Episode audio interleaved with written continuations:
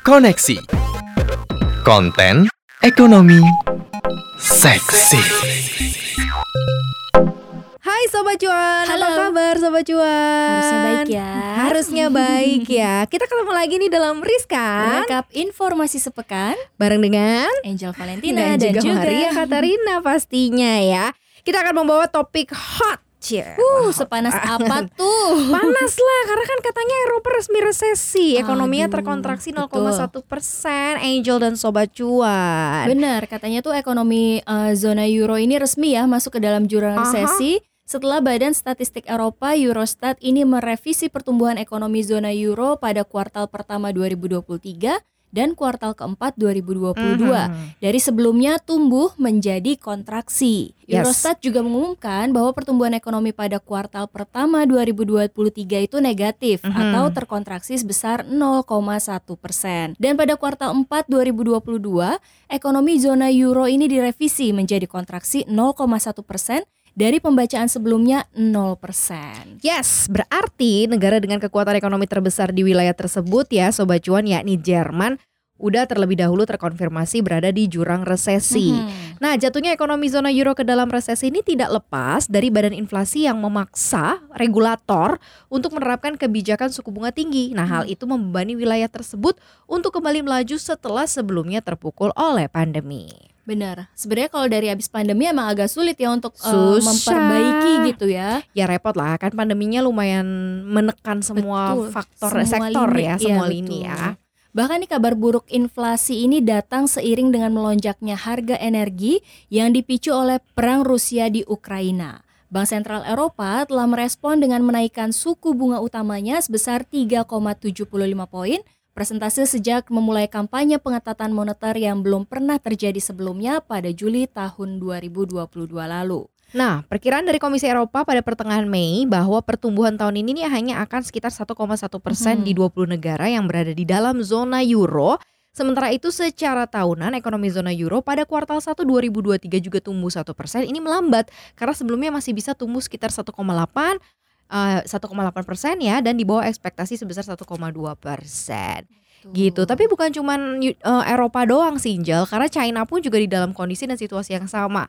Jadi kalau Amerika beberapa pun juga kan ya. Amerika udah no issue memang dalam kondisinya udah parah banget Mm-mm. kan.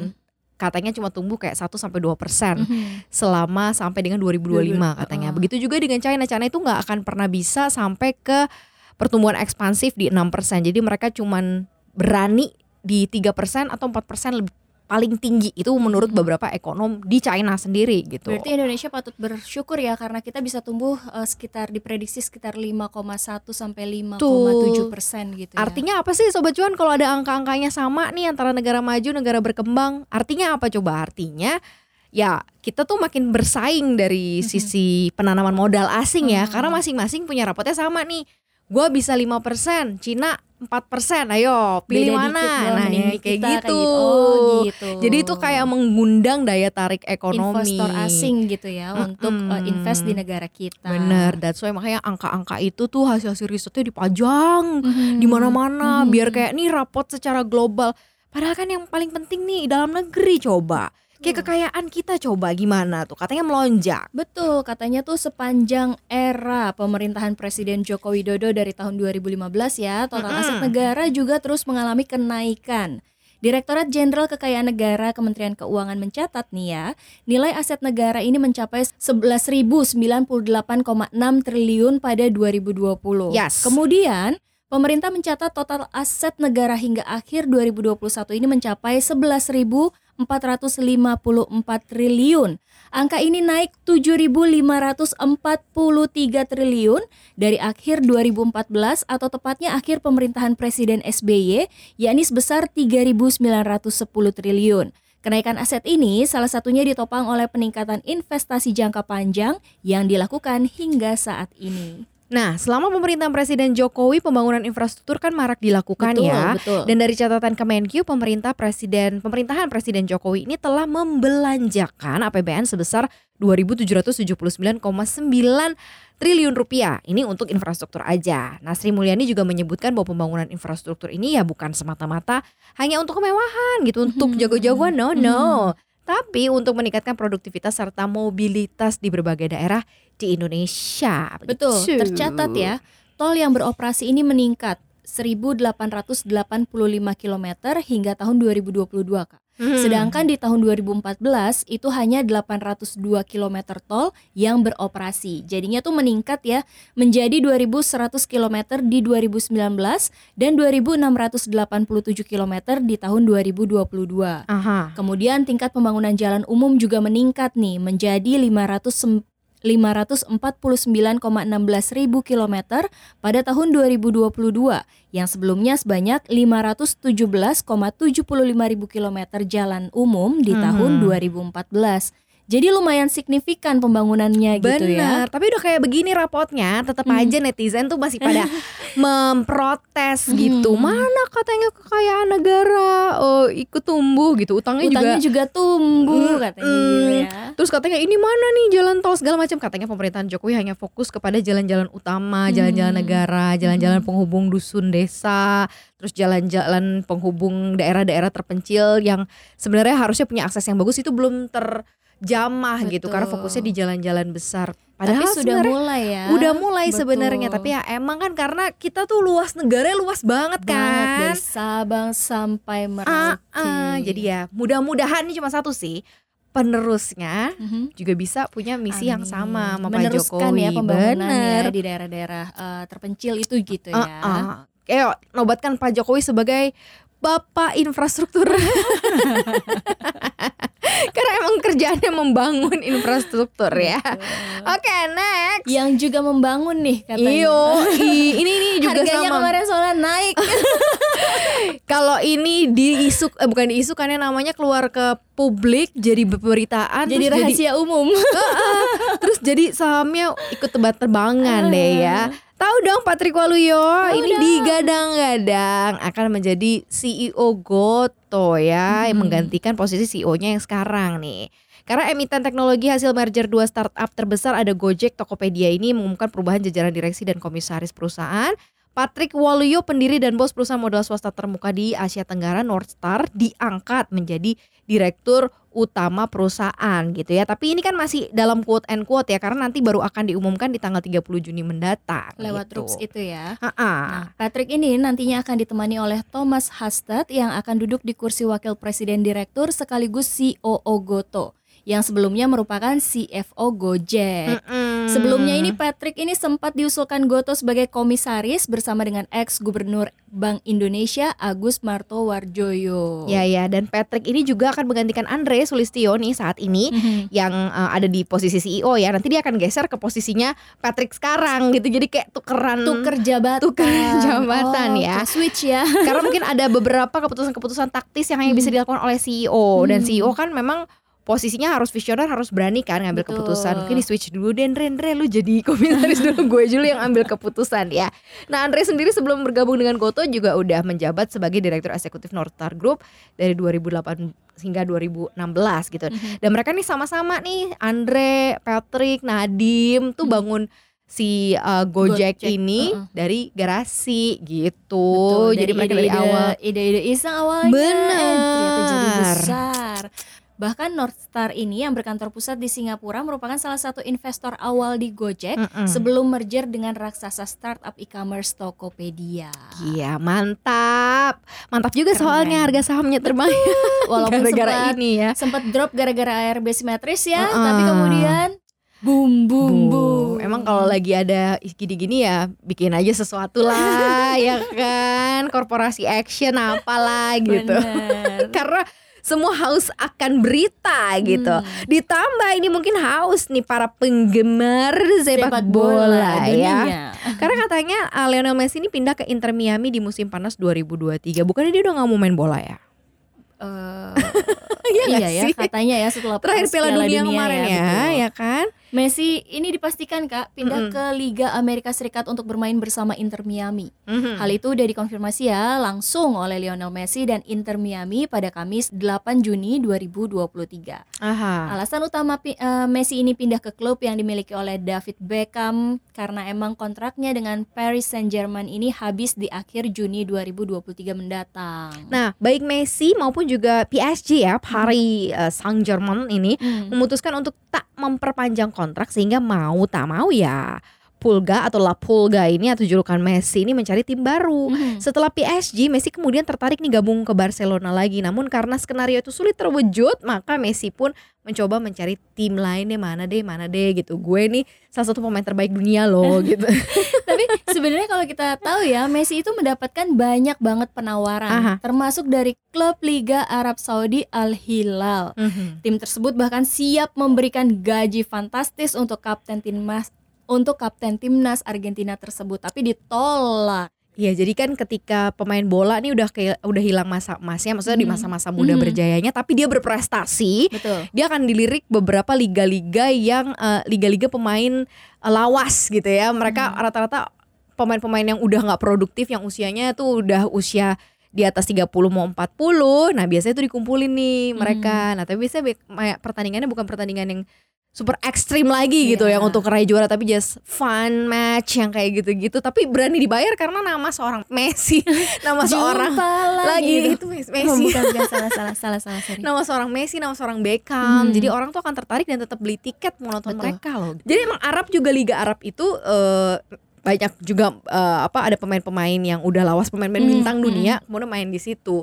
Beberapa ya untuk ya satu ya Arab Saudi juga nggak punya liga yang ada nggak sih dia liga yang cukup terkenal Arab Saudi nggak terlalu ya jadi memang harus mengundang dengan bintang-bintang sepak bola yang ada Sudah lah gitu sudah ya cukup punya nama. Eh, sudah Betul. punya nama. Tapi kan nggak apa-apa Qatar kan kemarin juga terakhir jadi eh, tuan rumah Piala Dunia Betul. kan dan berhasil masuk gitu ya. ke dalam eh, babak sampai babak seperempat final ya. Qatar ya Qatar, Qatar, iya Qatar. dan dan Qatar juga bukan Katarina ya. dan maksudnya di situ juga sedikit banyak membuka mata dunia gitu Mhm. bahwa ada belahan negara di belahan Timur Tengah yang punya potensial pemain-pemain yang hebat-hebat juga dari Qatar. Betul, gitu. termasuk ini yang hebat juga nih Kak. Apalagi dia kalau nggak berulah. Karena katanya fakta Neuralink milik Elon Musk ini mau pasang chip di otak aduh Ya, sampai mau batak. coba? Karena gini, ini ada ada startup ya, startupnya implan eh, implantasi otak. Ini milik Elon Musk. Elon Musk tuh punya apa aja? Semua punya ya dia. Semua punya. Apa lo mau gue ada katanya. ya. Lu mah gak ada ya kayaknya. Ini bernama Neuralink. Ini nih dihargai investor 5 miliar dolar sekitar Uh. 74 triliun rupiah lah. Padahal produk gak ada. Punya itu kayak startup apa pun. itu kan jago-jagoan ide ya wah ide Hmm. gue pasang chip di otak Mhm. pasang chip di tangan kalau di tangan udah ada tuh ada yang udah ada melakukannya gitu ya nah menurut Reuters Itu bisa apa Kak kalau yang di, Jadi gini, di tangan? jadi nih ini ini mungkin bisa di scroll aja ya entah di tok-tok. ya di toko media sosial dan lain-lain ada satu orang dia cerita bahwa dia udah pasang dua chip di tangannya Hmm. gitu chipnya itu ada chip generasi ada chip itu sekarang udah sampai generasi ketiga jadi satu dua tiga untuk ditanam di badan dan tubuh manusia Chipnya itu berisi informasi kayak data bank, kemudian ada inform informasi investasi yang dia punya, pokoknya hal-hal crucial Oh, dia tanam itu di dalam eh, tangan gitu ya. yang kayak di China ya pasang chip jadi nanti ketika dia mau naik ke Kan, iya, MRT itu- tinggal yes. di tit gitu Ya, itu- tangannya ke itu sensor memang gitu ya. benar-benar itu memang Oh. produk dari China dan itu memang sudah itu work it in a person karena banyak banget orang yang mutusin buat masang itu supaya mereka udah very cashless jadi kayak bawa diri Mm-mm. Dan kayak apa ya mengurangi potensi potensi kayak Pencurian. kecurian karena itu kan ditanam di dalam diri tubuh betul lo ya Tapi ini kontroversi, banyak kontroversinya. Kontroversinya bukan hanya kontroversi soal wah aman gak atau enggak, tapi ada kontroversi soal agama, Betul. soal kepercayaan gitu di mana nggak semua orang ya bisa gitu ya Hmm. kayak ingat gak sih era zaman dulu tuh kalau misalnya setan sudah menguasai dunia ya nih. semuanya kan kayaknya apa-apa diberlakukan ke tubuh kita gitu loh. Mhm. Jadi sebenarnya sementara kan tubuh itu sesuatu yang berharga buatan Suci, dari Tuhan gitu betul. suci kan. Jangankan lo pasang chip, kita pakai tato aja mungkin ya untuk beberapa agama tertentu pun sebenarnya harus iya Hmm. lo harus think think twice gitu Mm-mm. walaupun apakah itu art atau apa tapi ternyata Elon Musk maunya taruh di otak gitu lebih pinter nggak kira-kira nanti ya Mantap.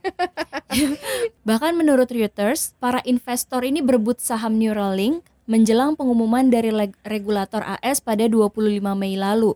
Regulator AS akhir bulan lalu memberikan persetujuan atas rencana Neuralink ini untuk menjalankan uji coba implantasi chip di otak manusia. Nah, mereka membayangkan nih, Angel coba cuan teknologi ini bisa wow. mengobati masalah syaraf, misalnya kayak Parkinson Hmm. atau ALT, ALS ya. Terus menambah kemampuan luar biasa untuk manusia bisa kontrol smartphone dengan Wow. pikiran, ya kan? Wow. Pada orang lumpuh atau menyembuhkan kelumpuhan masalah otak atau Hmm. cedera tulang belakang serta membuat hubungan antara manusia dan artificial intelligence. Ada joke gitu, jadi kayak gue lagi males siaran ah gue suruh AI gue cek cek cek cek cek tiba-tiba AI gue yang ada di layar TV gue di rumah tapi gue bisa kontrol AI gue gitu Tapi itu kan udah mulai ya, ada beberapa uh, stasiun televisi juga di Ada, Indonesia sudah ada. menggunakan AI untuk uh, sebagai anchor berita gitu ya. Ya, beberapa influencer-influencer juga tuh yang influencer teknologi ya Hmm. mereka bikin AI-nya mereka sendiri terus mereka melakukan wawancara dengan AI-nya. Gimana sih? Gue wawancara AI gue gitu, kamu happy nggak jadi AI gitu? Ah, kan saya, Kan saya kamu yang buat saya. Enggak, tapi ini Elon Musk wow juga sih maksudnya uh, ya mungkin sisi positifnya adalah dia bisa membantu orang-orang yang terbatas gitu ya, seperti. Parkinson, orang-orang yang uh, lumpuh gitu ya, bisa menyembuhkan kelumpuhan loh katanya. Bahkan uh, juga masalah otak atau cedera uh, tulang belakang. Mhm. Mungkin ini kalau misalnya memang memang berhasil ya, kalau berhasil mungkin ya bisa masuk ke dunia medis Ya, untuk ya, ya. membantu Bener, bener, menyembuhkan bener. gitu ya. Tapi kalau Kalau kalau chipnya misalnya untuk kontrol kayak apa sih keuangan gitu-gitu kayak meng- bisa bisa baca pikiran orang nggak? Atau gue bisa mengetahui masa depan gue nggak sih ini besok gue kayak gimana itu ya? bukan chip, itu cenayang Cenayang aja tingkat probabilitasnya juga nggak tahu tingkat kebenarannya Itu gitu dia. ya. Apalagi ini ya chip tapi ya bisa kita tepuk tangan lah buat Elon, apa Elon Musk yang Idenya luar iya, biasa, tidak habis-habis. habis-habisnya. Lu bikin ini, bikin ini, bikin ini ya. Loh, Wow. Kata dia harus produktif. Iya, Ide aja dulu. Dan itu keunggulannya apa? Startup company, Betul. kamu dihargai dinilai dari ide awal Ide, kamu. betul. Langsung aja berapa triliun, berapa triliun rupiah gitu. Padahal produknya kayak ada belum ada, ini baru di otak gua aja nih. Ini otak gua lo bayarin Tapi gitu. menjual, mendompleng nama Elon Musk-nya itu sih. Ya siap. sih? Ya. Tapi pokoknya apa pun itu ya sobat cuan ya kita harus jangan lupa tetap harus mempersiapkan apa pun termasuk berinvestasi. Betul. Walaupun dunia mau kayak gimana gonjang-ganjingnya berubahnya tapi sobat cuan tetap pada standnya ya being good every day lebih menjadi Hmm. lebih baik setiap hari Harus. gitu.